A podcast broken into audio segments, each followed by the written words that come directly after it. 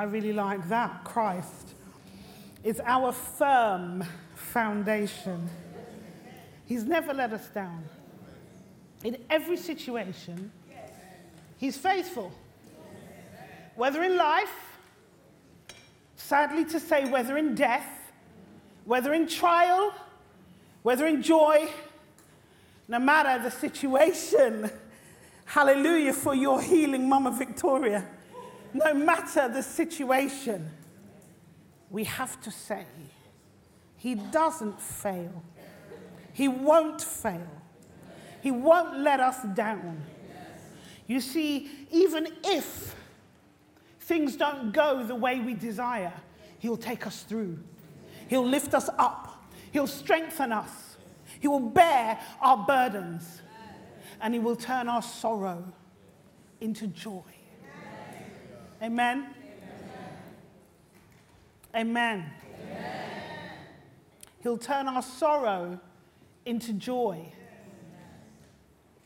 Amen. Somebody needs to hear that today. That He will turn our sorrow into joy. Into joy. How can you carry on serving Him, carry on praising Him when life hits you? The powerful thing is, He never fails, He remains the same, and He is our strength, our shield, our portion. He's everything we need in every moment, in every situation, all of the time. I loved the testimony of one of the ladies here that she didn't know what to do when her son was ill. She prayed because she didn't know where else to go, where else to turn. She prayed. That's all she could do. But God brought her through. Amen. Amen. So this morning, Sowing Seeds of Success is our series this month. And my title is It's More Than a Moment. I should have put the word just in. It's more than just a moment. My main text is taken from the book of Acts, chapter 12. And I will just give you a scenario that um, King Herod at the time was trying to kill everybody, destroy everybody who was a follower of Jesus Christ. He didn't want them alive. He didn't want faith to grow. He didn't want people to be followers of Christ. Aren't we blessed today that we can say we're followers of Christ, and in this nation, so far, we can serve our God. Amen? So he was going about killing and doing everything he could, this Herod, to stop Christianity spreading. He'd already killed and put to death one of the disciples, James, John's brother. He was very happy with it. And so I read from verse 5 of Acts chapter 12. So Peter was kept in the prison because he put Peter in prison intending to kill him. But prayer for him was being made fervently by the church to God.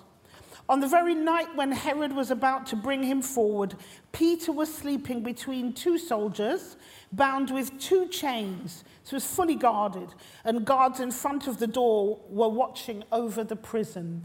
And behold, an angel of the Lord suddenly appeared, and a light shone in the cell. And he struck Peter's side and woke him up, saying, Get up quickly. And his chains fell off his hands. And the angel said to him, Gird yourself and put your sandals, put on your sandals. And he did so. And he said to him, Wrap your cloak around you and follow me. And he went out and continued to follow.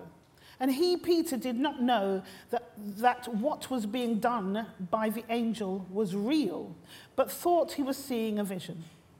When they'd passed the first and the second guard, they came to the iron gate that leads into the city, which opened for them by itself. The gates opened.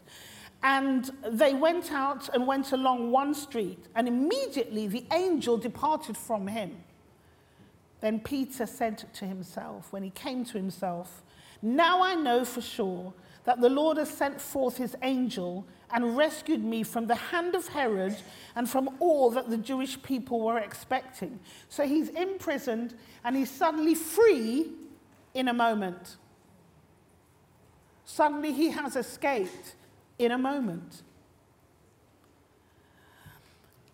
And when he realized this, he went to the house of Mary, the mother of John, who was also called Mark, where many were gathered together and they were praying. When he knocked at the door of the gate, a servant girl named Rhoda came to answer. When she recognized Peter's voice, because of her joy, she didn't open the gate, but ran in and announced that Peter was standing in front of the gate. They said to her, You're out of your mind. They're praying that Peter will escape. And when he does, they don't believe that God has answered prayer. Isn't that just like us? They, they said to her, You're out of your mind. But she kept insisting that it was so. And they kept saying, It's his angel. But Peter continued knocking. There's a sermon in there too. And when they had opened the door, they saw him and they were amazed. But motioning to them with his hand to be silent, he described to them how the Lord had led him out of the prison by the hand of an angel. And he said, Report these things to James and the brethren. Then he left and went to another place. So Peter had an incredible moment. But there's more than just a moment, isn't there? What happened to Peter after that moment of being set free from prison? How did he get there in the first place? Peter is a man who had many, many moments in his life. He was a fisherman and he was called out of the ordinary life. Come follow me, Jesus said. So he dropped everything that he was doing and he followed Jesus. There was a moment after that moment where he was asked to follow, did he stop and watch Jesus go down the road and leave him behind? If he had, would we know anything about Peter today? No. He followed, he took the steps. He saw in his life the first miracle, or the first miracle that he saw, was when Jesus came to his home and his mother in law was healed. So he saw miracles and became familiar with the miracles of Jesus Christ. He saw the miracle of the five loaves and two fishes, which fed 5,000 people. My learned brother earlier on told me I missed something out on purpose. But Peter was preaching the gospel, and Peter was telling good news. And Peter was there at the day of Pentecost, talking to those who were converting. In Matthew 14, verse 22 onwards, after he saw the miracle of the five loaves and two fishes, did he stop at that? Did he stop when his mother in law was healed and turned back to fishing? he didn't, although they were incredible moments. And here was another one. The miracle of the 5,000 being fed has taken place. And in Matthew 14 22, immediately he made the disciples get into the boat and go ahead of him to the other side while he sent the crowds away. So they're sent on a boat. After he had sent the crowds away, he went up on the mountain, this is Jesus, by himself to pray. And when it was evening, he was alone there. Amen. But the boat was already a long distance from the land, battered by the waves, for the wind was contrary. So the boat, without Jesus, hit a storm. And in the fourth watch of the night, he came to them walking on the sea how did it feel to the disciples in the midst of rain and wind? They suddenly see a man walking on water. Huh. They immediately, when the disciples saw him walking on the water, they were terrified and said, It is a ghost! And they cried out in fear. Have any of you walked on water? But immediately Jesus spoke to them, saying, Take courage, it is I. Do not be afraid. And here came Peter's next moment. Peter said to him, Lord, if it's you, command me to come to you on the water. And he said, Come. And Peter got out of the boat and walked on the water and came toward Jesus. Peter walked on water because Jesus commanded him. What a moment! Did he stay on the water? No, because he took his eyes off of Jesus and panicked. And as he was thinking, verse 31 says, Immediately Jesus stretched out his hand and took hold of him and said to him, You of little faith, why did you doubt? But the wind and the rain stopped. But Peter had a moment. He walked on water. After that moment, did he sit down, go back to being a fisherman, forget all of the miracles that he saw while walking with Jesus? Peter was special. Like some of the other apostles, he was a close companion of Jesus throughout Jesus' time on earth. So he walked with him and he saw many things. He had moments. Would he turn and walk away from those moments? Or would he do something with those moments? What will you, baptism candidates, do today in your next moment where you're going to go under the water and rise again in your public declaration that Jesus is the Lord of your life? Are you going to stop at that moment? Peter was used of God this was his future because every single moment became another moment and he searched for another moment. Aeneas at Lydda was bedridden for eight years, and Peter was the one who was used to raise him up, to bring healing to him. Dorcas died in Joppa. Mm. Peter was sent to raise Dorcas from the dead. I know it's a hard thing, but do we believe that the dead can rise today? I believe we're going to see that in our time.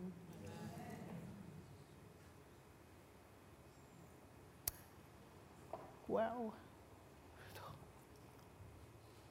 Peter was used to open the doors to the non Jews at the house of Cornelius. He was called to go where Jewish people were not supposed to go, to mix with those who were non Jews or called Gentiles. But when Peter went there, God, as Peter was teaching, filled Cornelius' household with the Holy Spirit. So Peter had no excuse or reason to not baptize them in water. So the Holy Spirit came first, and then they were baptized in water. What a moment for Peter, realizing that God had opened the doors to the non Jews, to the Gentiles. The doors were opened through Peter. Peter had glitches. He denied Jesus three times. But he penned two books in the New Testament. Every moment became another moment, and then another moment, and then another moment, because he didn't stop. He didn't go backwards. He didn't say, Oh, well, I've had my time, I've had my fun. Peter ends up being one of the leaders of the early church, an apostle that many would go to for advice because he didn't stop. At that last verse in Matthew, um, in Acts chapter 12, that I'd read, uh, verse 17, he said, Tell them what's happened. Did he want to build the faith of the saints? That I was in prison and Christ set me free from the prison. Go and tell them he never stopped doing things for Jesus Christ. He didn't die a great death, he died a horrible death, but he died a death worthy of saying that I am a follower of Jesus Christ. So we all have special moments when God touches us. What do we do with those moments? Do we stop? Do we go backwards because of an incident, because of a tragedy, because of something that didn't go my way? Do we stop and back off? I won't go too far back. Do we back off? and say, oh, well, it didn't work out. Let me stop doing what I'm called to do. A lawyer will go for training. And at the end of his training, he becomes qualified. And then he goes and takes a job in a department store. Why would he do that after all that training? Why would he not enjoy the moment of passing his qualifications and then going forward to be a lawyer? One of our congregation members shared with me the other day, I'd been praying for him, and he was doing a plumbing course. And he came really excited to me to tell me that he has qualified. Under difficult circumstances, some people push through. So now he's qualified as a plumber. Is he going to be a plumber or is he going to sit down with his qualification and do nothing? That was a moment of success in his life. Is he going to take it forward? Now, we're talking about sowing seeds of success, but honestly, the success of mankind is nothing compared to a life of success in Jesus Christ. It's nothing. Being successful in the world is nice. You know, it strokes our egos and all of that. But being successful for Jesus Christ is something very different. You can be in your profession, but be successful for Jesus Christ within it. What are you giving out? What are you doing? What are you saying? Whose lives are you changing because of the moment you had with Christ? I loved Barima's testimony that last year we helped to build a fence and it sounded like a simple thing. But if the fence had been built and then they didn't plant, what would have taken place? If the fence had been built, they said, Great, the money was raised and we've had success, we've built a fence, and then sat down, people's lives wouldn't be changed the Fulani converts wouldn't have food to eat. But now they have food to eat and somewhere to lay their heads because Barima and his team didn't enjoy just that one moment, but they did something with the moment. An athlete, and I like watching athletics, and I see especially the 110 meters hurdles. And honestly, what a race to get over hurdles at speed and not trip over. But the one who has the victory, that is a great moment in his life. For the next competition, if he has stopped and he doesn't train, how is he going to succeed again? You don't stop at that moment of victory. You don't stop at that moment because it's been great. And I want to encourage you candidates today, as you go under the water and you come up, that's your moment. But what after? Look for moments with God. Move on to new moments where you can grow and you can soar and you can do the things He's called you to do.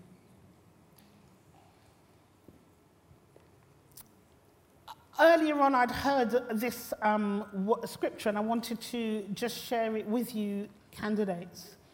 Uh, in Colossians 3:16, it says, "Let the word of Christ dwell in you richly." Ends up with speak to one another in psalms, hymns, and spiritual songs. I want to encourage you to never leave off of the word because that's where the seeds are sown for success in Christ in your lives. For me, my life is busy, and we can all make excuses about we can't read the Bible, we don't give time to the Word of God. We have to.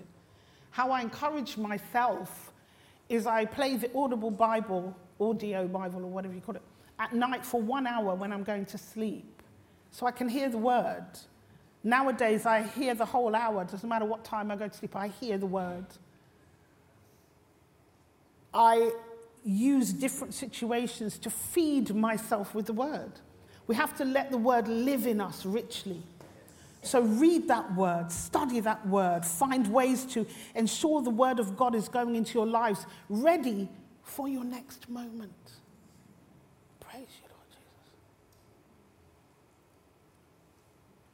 Change is coming in your life, Eugenia. A change is coming in your life. Because you're going to eat the word like you've never before. And you're going to know God like you never have before. And you're going to be strong and you're going to do exploits for the Lord that you cannot imagine. In Jesus' name. So we're going to enjoy their this moment of their journey shortly. I want to ask a question to some of us here today. Our welcome team is ready to serve you. If you have never had that moment where you have said, Jesus Christ, come into my life and be the Lord of my life, then you have an opportunity now to start that moment. If you are in here under the sound of my voice and you think, I do want to begin a moment that does something for the rest of my life and you want to give your life to Jesus Christ, please raise your hand gently. One of the welcome team will come to you. I'll give you a few seconds of an opportunity. If you don't know Jesus Christ as your Lord and your Savior, but you want to start with that first moment, then raise your hand so a welcome team person can come to you. Thank you, madam. Thank you so much. Yay! Come on, we celebrate. Hallelujah. Somebody will come to see you.